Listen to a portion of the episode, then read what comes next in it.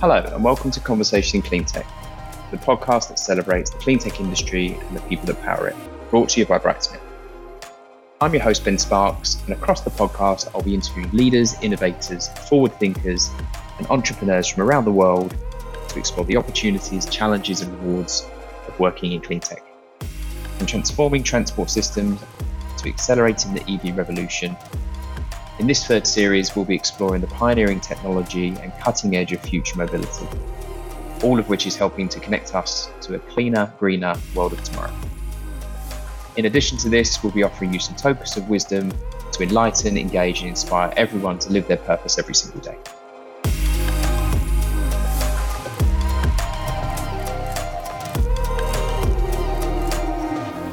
So, Michael, welcome to the show.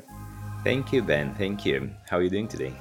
I'm good. I'm good. Happy Happy Friday. So, listeners, um, um, we're very lucky to host Michael today. Uh, Michael currently holds two roles one as chairman of an EV charging company, Epic Charging. Um, those guys and girls focus on EV fleet management and transportation electrification. Michael also holds the position of managing director uh, of advanced mobility at a global consulting firm. Michael has a, a, PhD in economics and an MBA from IE Business School with a focus on entrepreneurship we, we were excited to talk to Michael today as he's a true thought leader uh, in the EV space. Um, he's a lot of you have probably even seen a lot of his content already, which is truly insightful and a great resource for anyone that's interested in how the the uh, automotive industry is navigating the the, the, the transition to electrification. Um, and Michael, is this right? I, I, took a quick look beforehand, but you have over 3,200 subscribers. Is that correct? Yeah, that's correct. That's correct. So I've been running my YouTube channel uh, since a couple of years now, and uh, obviously it's not my full time job. It's uh, something I do in parallel for many good reasons. But yeah, that's uh, what I was able to achieve so far. Yeah, well, and, and some of it's really cool content. I, I think when people look at it, you you obviously see the effort that you put in behind the uh, the graphics and everything. So yeah, please uh, please take a look at Michael's uh, uh, YouTube channel and, and, and, subscribe there as well. Um, so, hey, look, I, obviously I've given a bit of an introduction, but I'm sure our listeners would like to know a bit more about you. Um, I'd love to know a bit more about your background and, and some of the career moves you've made. Yeah, absolutely, Ben, and thank you for your kind words about my YouTube channel. And uh, we'll get there um, uh, when you know I explain a little bit better my career moves. So, um, as uh, you probably realized, I'm, I'm Russian. I was born and, and grew up in Russia and did my kind of baseline education and a PhD back in my home country. But then at some point of time, uh, that was more than 10 years ago, I decided that, that actually I would want an international career and also for some political reasons, I didn't really want to stay uh, in Russia. And what's happening today basically tells me my choices were correct, uh, and so probably it's better to stay away from this type of regimes uh, these days. And uh, you know what? I decided to go for a full time MBA at a business school, uh, and uh, this uh, business school is based in Spain. And uh, prior to IE, I had a full time career in telecom and telecom retail, and I was pretty successful in those roles and uh, many people were challenging me why would you actually you know leave that fantastic job in moscow and move to spain and take a you know another role? And you know it was really a big question mark for many people around me. But at that time actually uh, that was 2012 Nissan just launched uh, the first, uh, you know, mass-produced electric vehicle, Nissan Leaf, and uh, the coincidence at that time was that Nissan I was actually hiring from top business schools uh, around the world, including IE Business School. I looked at that and said, okay, that's that's gonna change the world. I really want to be part of it. Uh, even though like automotive industry was pretty far from me at that stage, also for Nissan or any legacy car maker stepping into uh, like new technology you also need new type of skills you need new type of people basically fresh blood. And at that time of uh, you know in 2012 i applied um, and uh, there were only two people hired from business schools that year and i was among them. And i was super lucky to join nissan. I, I really I mean, I, I cannot find better words to explain my wonderful career at Nissan because I had a chance to work on all types of EV related technology across three continents. My first assignment was in France, in Paris. Uh, then I moved to Japan um, to global headquarters. Uh, with my last and most exciting project at Nissan, our partnership between Nissan and Waymo on autonomous drive technology, I moved to Silicon Valley in 2018. And since then, um, I'm based uh, in San Francisco Bay Area, and uh, basically EVs has been always my core focus, and uh, different types of technology around EVs, from you know from car sharing, vehicle to grid, um, you know, second life battery applications, uh, ride hailing projects. Uh, and uh, autonomous drive projects. So, this is more or less the variety of projects I was covering at Nissan. And uh, then, uh, you know, about uh, eight months ago, I joined FTI Consulting as a managing director covering the uh, advanced mobility or e mobility practice. And I'm really glad that there was a really good fit for my, you know, knowledge and expertise in the industry, and I could actually apply it and help other clients and other firms to actually accelerate uh, transition to electric mobility. So that's in a nutshell uh, my career in the in the past uh, ten years. Wow. So so that that that that risk you took and that move has really sent you on a on a bit of a trajectory. Then really, that's um. I'm, I'm sure we could probably do a podcast around some of the career moves you've made. I think there's probably some some the very different environments you've had to navigate there. Yeah, absolutely, absolutely. You're right. But I think uh, in this particular episode, we decided to focus more on, let's say, electric mobility, and I would be more than happy uh, to tell my stories and uh, share my views on it. Definitely. So, um, and and you know, any fun facts that that you want to share with our listeners? Yeah, I know. I saw that question uh, coming from you, and I was like scratching my head. What, what, what I can actually tell you that you know, not just a fun fact, but something to learn from. And I actually found my uh, one story, and uh, which happened to me uh, when I was actually working on behalf of the Renault Nissan Alliance in Silicon Valley uh, with Waymo, and obviously this project, uh, you know, autonomous technology has very high visibility and was supervised directly by uh, co-founders of Google. I mean, uh, Sergey Brin and Larry Page. At some point of time, Waymo organized a, a meeting uh, with the you know they they said it's going to be a meeting with one of our let's say co-founders or board members as we didn't know exactly who's going to come. And obviously uh, the reason i'm telling this fun fact or like fun story uh, it's a basically cultural differences between how uh, traditional companies like 100 years old companies such as Renault and Nissan operate their business and tech companies in Silicon Valley operated their business. And you know all the standards and expectations are different but uh, those two worlds they need, need to work together uh, at some point of time and they started doing that and obviously we had a group of people a relatively small group of executives coming from france uh, to, to have that meeting in in uh, mountain view and obviously ties and suits and all shiny shoes and all of that uh, we're having lunch in a you know in shared space it's not a dedicated like uh, room meeting room or anything like that and we are expecting someone to come over and join us. Of course we were uh, you know having lunch with the, uh, the executive team of waymo at that time. And you know and one one you know one guy coming um, uh, taking a seat next to me and uh, you know started asking questions in french. And i was like okay i do speak french. I can probably answer those. And i realized that's sergey brin. But he was dressed like in shorts and t-shirt and you know he was like it looks like he just finished his uh, workout and he was on the way to something else. And he's like yeah uh, let, let me join you. And no one on the executive team from the automotive group actually uh, recognize him. So they, they kept talking to the rest of the Waymo team and they didn't realize they had a Sergey Brin in front of them. It's like, uh, of course, I recognize him. I live in the Bay Area. And it's like, and I tried it. I mean, uh, I tried Russian, obviously, right? and it worked. and the rest of the meeting, uh, I, I, was actually practically talking to Sergey in Russian in front of the, the rest of the team.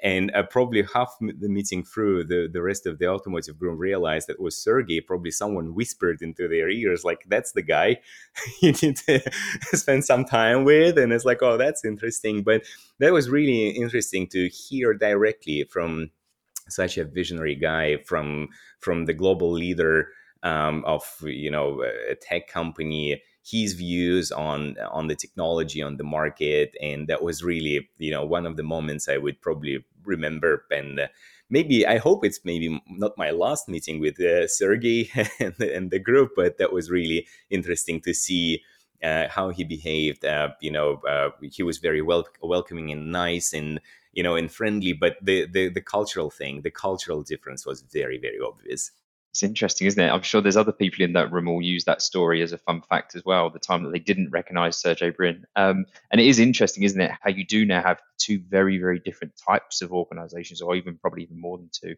uh, now looking to collaborate for for the greater good around electrification more generally. And yeah, integrating those two worlds is is a, is a job in itself. Absolutely, you are absolutely right. So automotive groups uh, used to work in like in silos. So that's like an empire in its own. So you're focused on your um, own content and stuff. You work with suppliers, with your dealers, uh, with your customers. But suddenly, when it comes to electrification and new technology, it's digital, but it's also utilities, but it's also cities. So there are lots of new things in the mix. And uh, you know, if you try to stick to your uh, you know legacy culture, um, that won't work. So you every player in this mix needs to adjust uh, slightly, not just the car makers, but for instance, tech companies. So it, maybe it's okay. Uh, to come in a meeting with flip flops and with your dog, uh, which is, you know, that's, and, and, it's definitely okay here in the Bay Area, but probably you need to manage slightly the way, uh, you know, uh, the way you present yourself and work with uh, more traditional companies too. Because, uh, I mean, all companies need to make this effort to shorten the distance and and, and make it work eventually. Yeah. Similarly, I'm not sure if there's many people in shorts and flip flops walking around Detroit um, in some of the old school auto firms. So yeah, that's um, that that will be interesting to see how that world, those worlds come together. Um, so so look, we touched on it before, um, and I, and I, I think we'll be doing you a disservice if we don't talk about it. Um, the, the content you put out there is is phenomenal, and, and I know a lot of that's taken on board for, as, as, as your own brand and interest. So um, I'd just like to know quickly, kind of where did that start from, and why has it been so important for you to to, to share your content as, as you know because everyone is sharing content on LinkedIn in some some some level, and I think you've you've you've taken it you know uh, two two steps forwards. You know, talk to us about why that was important to you, and, and, and maybe why you was why you were looking to drive that maybe two three reasons behind that um, at some point of time i realized that uh, you know uh, throughout my career in automotive uh, specifically focused on electric uh, mobility i've gained so much knowledge and expertise in different areas and i was like no i cannot just keep it for myself. I need to start sharing. So that was probably the starting point but then i quickly realized there are some other advantages of uh, making this effort. So the first one you know let's talk a little bit subjectively. So uh, every time you put together an episode on YouTube or a, a, podcast like this, you need to invest time and bring yourself fully up to speed and go from A to Z in the topic you're covering. Even though you might have uh, quite broad knowledge in this space, but when it comes to very specific items you want to discuss, that's a lot of work and research and that's a lot of discipline. And i realized it's tough. I mean when you commit to deliver one episode every week or every two weeks and you do that consistently that's a lot of work and that's a lot of uh, discipline too but that also keeps you absolutely up to speed on topics that are relevant to your work and to your area of expertise. So it's, it's sort of, you know, people, uh, uh, you know, the way people learn uh, are different. So some people can just listen podcasts, some people can, uh, you know, attend uh, seminars. In my case, I learn much better than when I do things with my own hands.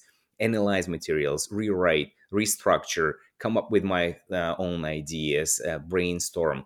I realized it's a, a really strong um, tool for me to learn. That's subjective but there are some other things some extensions of uh, of it of it too. So when uh, i started the uh, the channel it was mostly uh, kind of talking heads.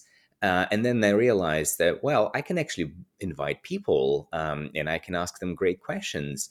And I don't don't do that very often, but when I do that, I'm trying to bring really uh, interesting people, like uh, with great careers, with great projects, and so this is how you um, uh, enhance your network. Uh, you meet new people, and that's uh, also very exciting. So it's a nice excuse. You may may do some business with them, but you may not. But uh, you know, approaching someone in your industry.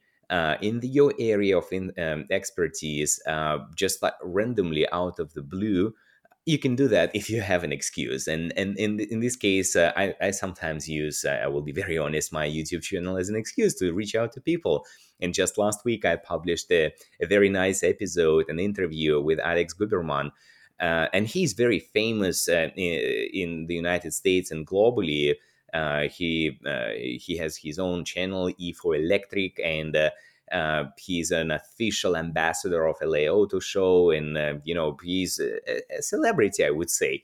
And I realized we have some common connections, and I've never thought that I would just you know ping him and say, "Hey, Alex, uh, you know uh, why don't we talk?" And he was so friendly and open, and we had a very nice conversation, and it's gaining views on on the channel too. But you know, uh, it's so good to have someone knowledgeable in front of you uh, you know uh, talk about things you like and you know especially when you're talking to people like alex uh, they're obviously uh, you know you're uh, up to speed from from the first moment of the interview so it's just you don't need to go deeper and explain so you know i would say these days your presence in social media is important so um, and it's also part of your personal brand um, and you never know where eh, all of that gonna uh, go. I mean it's some you know people change jobs change careers they launch their own companies uh, all that can happen but having some presence and some credibility in social media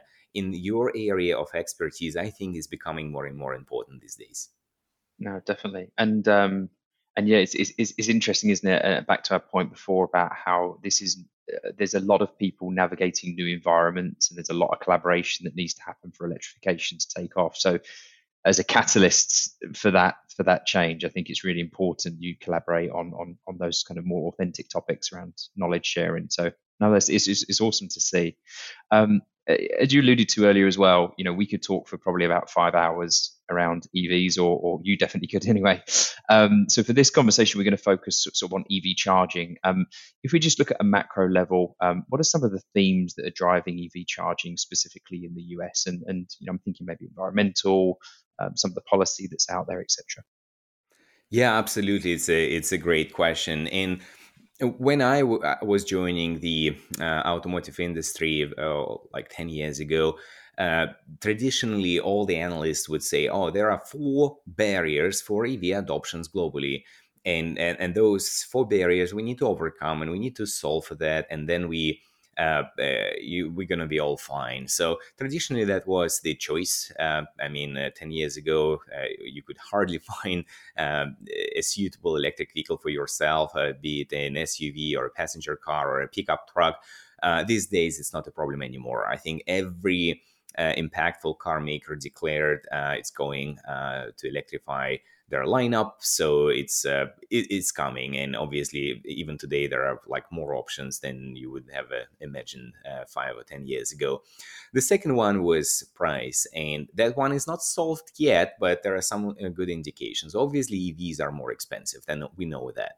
Um, that's partially because of the battery pack uh, that's a huge huge component of the vehicle cost um, but uh, you know the the price uh, per kilowatt hour was going down the price uh, of the vehicle itself will hopefully was going down. But what happened in the past couple of years because of the uh, supply chain issues because of all the problems with deficits of components and raw materials uh, unfortunately that stopped. Um, so we we don't see the the cost of an electric vehicle decreasing. But what also changed in the past few months is actually uh, the fuel prices, the gasoline prices, and they just they are just skyrocketing. And uh, uh, at uh, FTI, we do um, analyze total cost of ownership. Uh, which is the key metric for fleets, obviously. So when when you calculate the you know the cost of the ownership of the vehicle on the five or 10 year horizon, you obviously can see that electric vehicles have become much more attractive in all, I think, across all segments right now, uh, mostly because of gasoline prices. I mean, it's still a sticker shock when, when you look at the price of an electric school bus, for instance. But uh, when you try to do this analysis and you analyze the cost per mile and all of that, so suddenly it becomes really, really exciting. But in passenger world, this is a little bit less of a total cost of ownership. Uh, uh so people look at the, the price at the MSRP and what they need to pay up front. But the reality is, um, the more people we have driving EVs, the more excited they are. They spread the word about uh, the EV world, and and suddenly uh, people start recognizing that you know um, you just keep going. No repairs, almost no maintenance. Uh, the vehicle is always ready for you, and um, you, know you don't need to uh, go to a gas station anymore and you don't need to pay uh, between 70 and 100 dollars for uh, to fill up your tank. Uh, so that suddenly becomes very attractive. And the fourth factor the fourth barrier was charging. And um, what we are seeing right now by 2030 uh, bloomberg is forecasting that uh, in the united states we're going to have 38 million electric vehicles on the roads and if you, you know, try to calculate, uh, do some math, you will uh, realize that uh, every single day between now and 2030, we will need to have at least 10,000 chargers delivered. 10,000 every single day to meet that target. And I can tell you, there are no doubts we're going to hit that target. So the entire industry is uh, prepared uh, for that mission and we see the curve um, and it's really going pretty well. So i think on average in the united states um, uh, in terms of sales more than 5% of uh, um, vehicle sales are electric these days. And if you talk about california specifically it's close to 20% now. So it's real. It's happening. But what about charging and um, I need to agree. Like there will be some counter, counter arguments that you know a lot of chargers will be uh, coming standard with uh, uh, with electric vehicles, just as a um, you know to trickle charge um, as a as a regular plug in a in a trunk, that's perfectly fine. In maybe 90 plus percent of the cases, you're gonna just charge at home. But what about uh, freeway uh, road trips and fleet charging?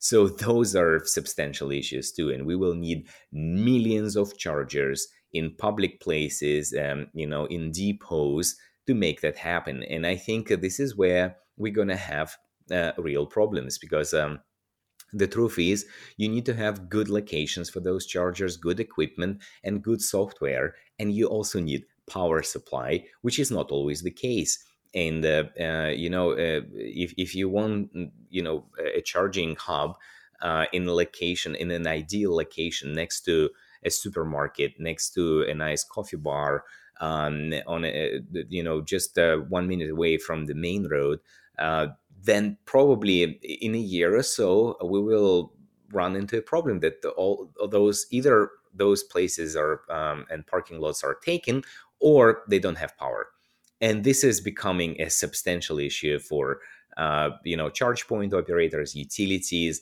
and car makers because this eventually will become a barrier for ev adoption if we are not uh, able to solve for it. So uh, now i believe on the federal level the government has the right focus. So it's electrification it's clear subsidies are uh, available and uh, i'm uh, hearing all the time this 5 billion from the federal program. So it, it's coming uh, and states will receive this money and they will start spending. But how they spend, uh, what is the intelligence uh, behind the spending and investment? Uh, those are the key questions. And, and I think that's going to be the next challenge in the automotive industry electrification in the next, uh, I would say, five to 10 years. It's really interesting that, you know, we all, all think technology, but it, it could also, also real estate comes comes into it as well. It's, it's, it's a very complicated issue. Absolutely, absolutely, you're right. So you see, uh, we are going in circles because again, it, it's a you know a number of various players with different mindsets and cultures need to uh, join forces to make it work. As you said, real estate, utilities, tech companies, car makers, all of that, governments, you know, departments of transportation, departments of energy, uh, manufacturing uh, facilities, all of that uh, needs to be realigned and synchronized to be able to achieve our ambitious goals. Sounds sounds simple. exactly. so uh, you know we we're, we're going to touch on your your startup knowledge in a moment, but obviously let let's stick with that consulting piece as you, that, that you spoke about. Um, so you know how are consulting companies you know such as the one you work for at the moment um, helping corporate organizations navigate EV charging landscapes? Because I'm guessing there's so much there with regards to fleets, etc., that's happening. Yeah, exactly. And, uh, uh you know, I, am glad that, you know, uh, consulting firms in general, they have uh, a, quite a, a, bit of a talent and uh, various types of skill sets that you can pull together and come up with a solution for your client. In our case, when I joined FTI, I realized FTI has a very solid data analytics team, and uh, I chose for myself that uh, that to be part of my go-to-market strategy. And uh, you know, the products we are having right now is basically uh, charging infrastructure planning. What is the best location for your charging station? And you and, and what will be the best location for your charging station in five years from now, in 10 years from now? Sounds simple, uh, but uh, actually you need to work with big data, uh, by, uh, you know, analyzing trips, analyzing uh, areas of interest, analyzing competition, analyzing all the census data um, you know, telecom data, electric vehicle data, uh, playing with all of that, putting that on a map and looking into the future, running all types of forecasts. So I think this is where uh, you know real estate is critical.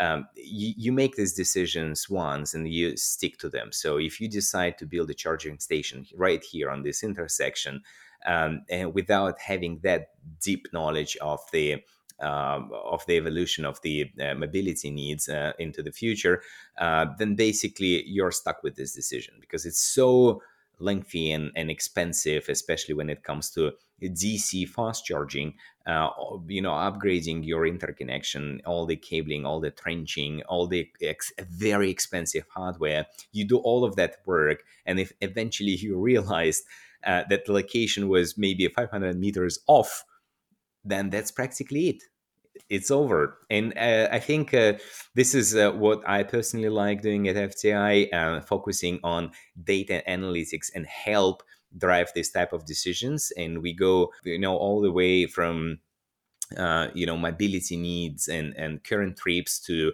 forecasting that into the future and giving this type of tools to our clients to better decide how they can do that.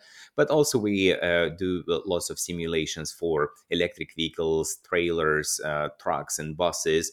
Um, so we run uh, you know sophisticated uh, software algorithms to build regression models based on historical data and, and play with different parameters to uh, predict uh, your state of charge over a course of a you know your daily run and and, and basically decide what's the best location what's the best uh, uh, what's the optimal battery pack size and what's the type of vehicle you need to choose. So this is the type of work we do but uh, obviously when you work for a global consultancy firm uh, you have different resources to tap into. So we have experts coming directly from utilities um, you know car makers such as i am uh, you, know all types of industries and, uh, in, and we can put together a team to help you actually achieve your goals like starting from uh, business plans for manufacturing lines up to uh, you know selling or buying companies doing carve outs and things like that. So that's that's the beauty um, uh, you know accessing talent across the globe and uh, being able to put a, a, team quickly together, a knowledgeable p- uh, team, uh, you know, with real expertise, and this is what I'm really enjoying doing right now. And and um, let's zoom in on the the startup side of the the, the marketplace. Um, you know, what are some of the tailwinds and then headwinds that you you sort of see that CEOs in the startup world are facing when it comes to EV charging? Because we're seeing a lot of different organizations, a lot of know, organizations popping up, a lot of funding coming into the space. But I'm guessing that's not without its pros and pros and also its challenges. Oh yeah, that's uh, that's absolutely true, and uh, uh, I would say I don't have an executive role. I don't have a C-level role at a startup, so I'm a chairman, and that was the deal when I joined um, FTI Consulting. So just to draw a very clear line between my full-time uh, job at FTI and my ability to oversee and support a growing startup in this space. But obviously, uh, when it comes to uh, tailwinds, a lot is happening. So um, m- many companies uh, with a charging expertise stepped into this business five years ago, 10 years ago, but there was no market back then. I mean, the market was really in, in the very early infancy phase, but right now the market is picking up and uh, you know which is drawing a lot of attention to the market so obviously all the subsidies and vc funding um, all of that is available uh, then the question is what are unique features uh, what, what what what's what is so unique about your company you're bringing to the market uh, how you are different from the rest of the world and why you can be successful. And part of it uh, is technology. Uh, obviously, uh, you, you, you need to be creative and come up with some exciting features about your um, eh, you know technology, but also um, ability to execute, ability to deliver, ability to move the needle, ability to strike um, eh, important partnerships.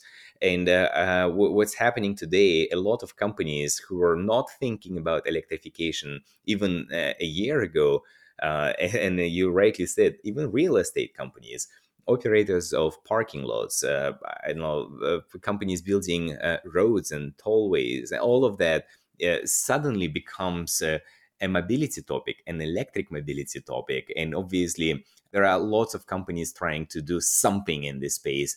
Who is going to be successful is a, is a big um, question mark, but uh, I think there is room for many players. Uh, there is, you know, there is a, a challenge which needs to be solved. And I think there are, you know, the more people, the more companies, the more startups we have in this space, to be able to address those challenges, the, the, the better for uh, for the society, for the industry. Um, um, and um, I think as we come to a close, I think probably my last two questions. Um, the first one is around, you know, if you're, we talked about the collaboration between tech, utilities, and, and all the different area, automotive in, in the industry. If we were looking at specifically vehicle to grid um, V2G work, what, what, what's maybe one or two of the main challenges that these utilities companies and startups are trying to solve specifically? Oh, that's an excellent question, Ben. I mean, um, V2G has been a buzzword for quite a while. Uh, my first project in V2G was in 2015 in Denmark, and Denmark is an excellent case. Uh, you don't have uh, too many utilities uh, you work, uh, you strike a deal, and you're able to uh, to deliver um, a very sophisticated service, which is called frequency regulation. So, uh, how the V2G li- uh, looks like in, in the United States is a different story. I think it's mostly demand response, where you need to j- discharge it during peak hours. It's less sophisticated, but the problem is uh, regulation. The problem uh, the problem is also the number of utilities and players you need to deal with uh, to cover the United States, and that's just the way it is. You know. Uh, you, you, want to be present in Italy, you work with Enel. Uh, in Spain, you work uh, with Iberdrola and Endesa. In, in, in France, it's probably EDF. In, in the UK, it's National Grid in, in, in the United States is probably another 200 companies you need to deal with and, and, and be able to convince them that this V2G is the right thing, run pilot projects, uh, change the regulation, change the rules, and make it happen. In general, I think there are no doubts V2G is the future. Uh, it is uh, complicated today. Uh, there are challenges with regulation, with utilities, but also with the hardware and software.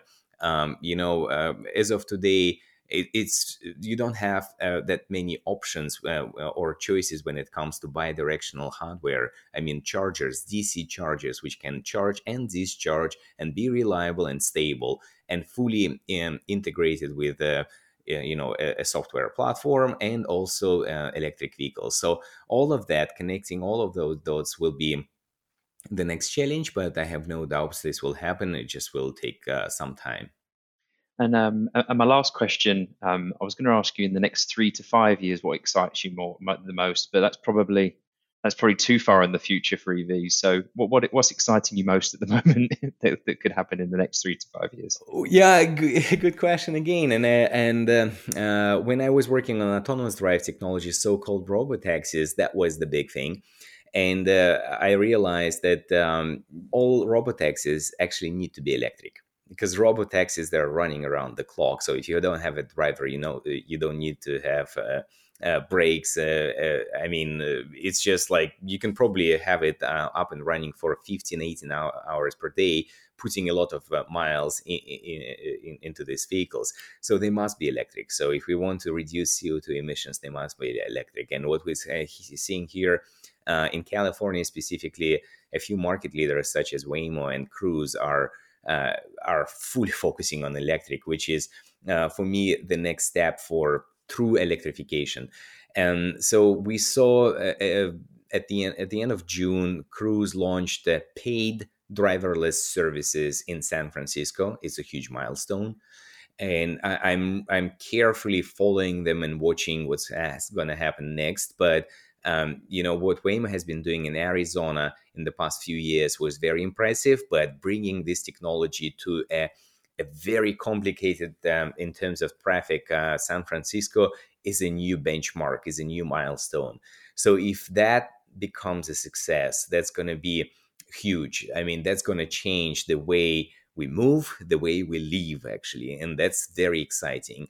Uh, also, uh, if you saw the uh, last uh, report from Tesla, it looks like they're really focusing on robo taxis now. I mean, this story from Elon Musk was all over the place for the past few years, and uh, we've heard good stories about new version of uh, the full self driving software.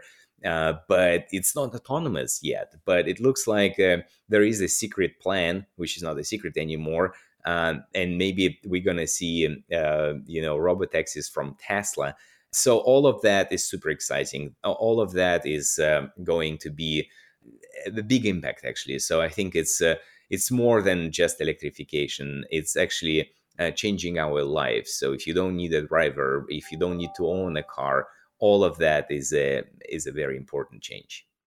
Well, that is, uh, I think, a very exciting place to leave it. Michael, thank you very much for your time. This has been really informative. And yeah, I appreciate each of those questions can be a podcast. So I hopefully we've given our listeners a good download of the exciting things that are happening in the market. And I'm looking forward to a follow up with you soon. And um, everyone should check out Michael's uh, YouTube channel, which we'll, we'll put a little link on the bottom as well. Excellent. Thank you, Ben, for having me today. My pleasure. Thank you for listening to Conversation in Clean Tech, brought to you by Brightsmith. If you've enjoyed this episode, please be sure to subscribe, like, and leave a review. Every time you do so, it helps others find the show. More information around how Brightsmith can help you build a sustainable future through identifying, attracting, and retaining diverse talent, head over to brightsmithgroup.com. Join us next time for more conversations in clean tech.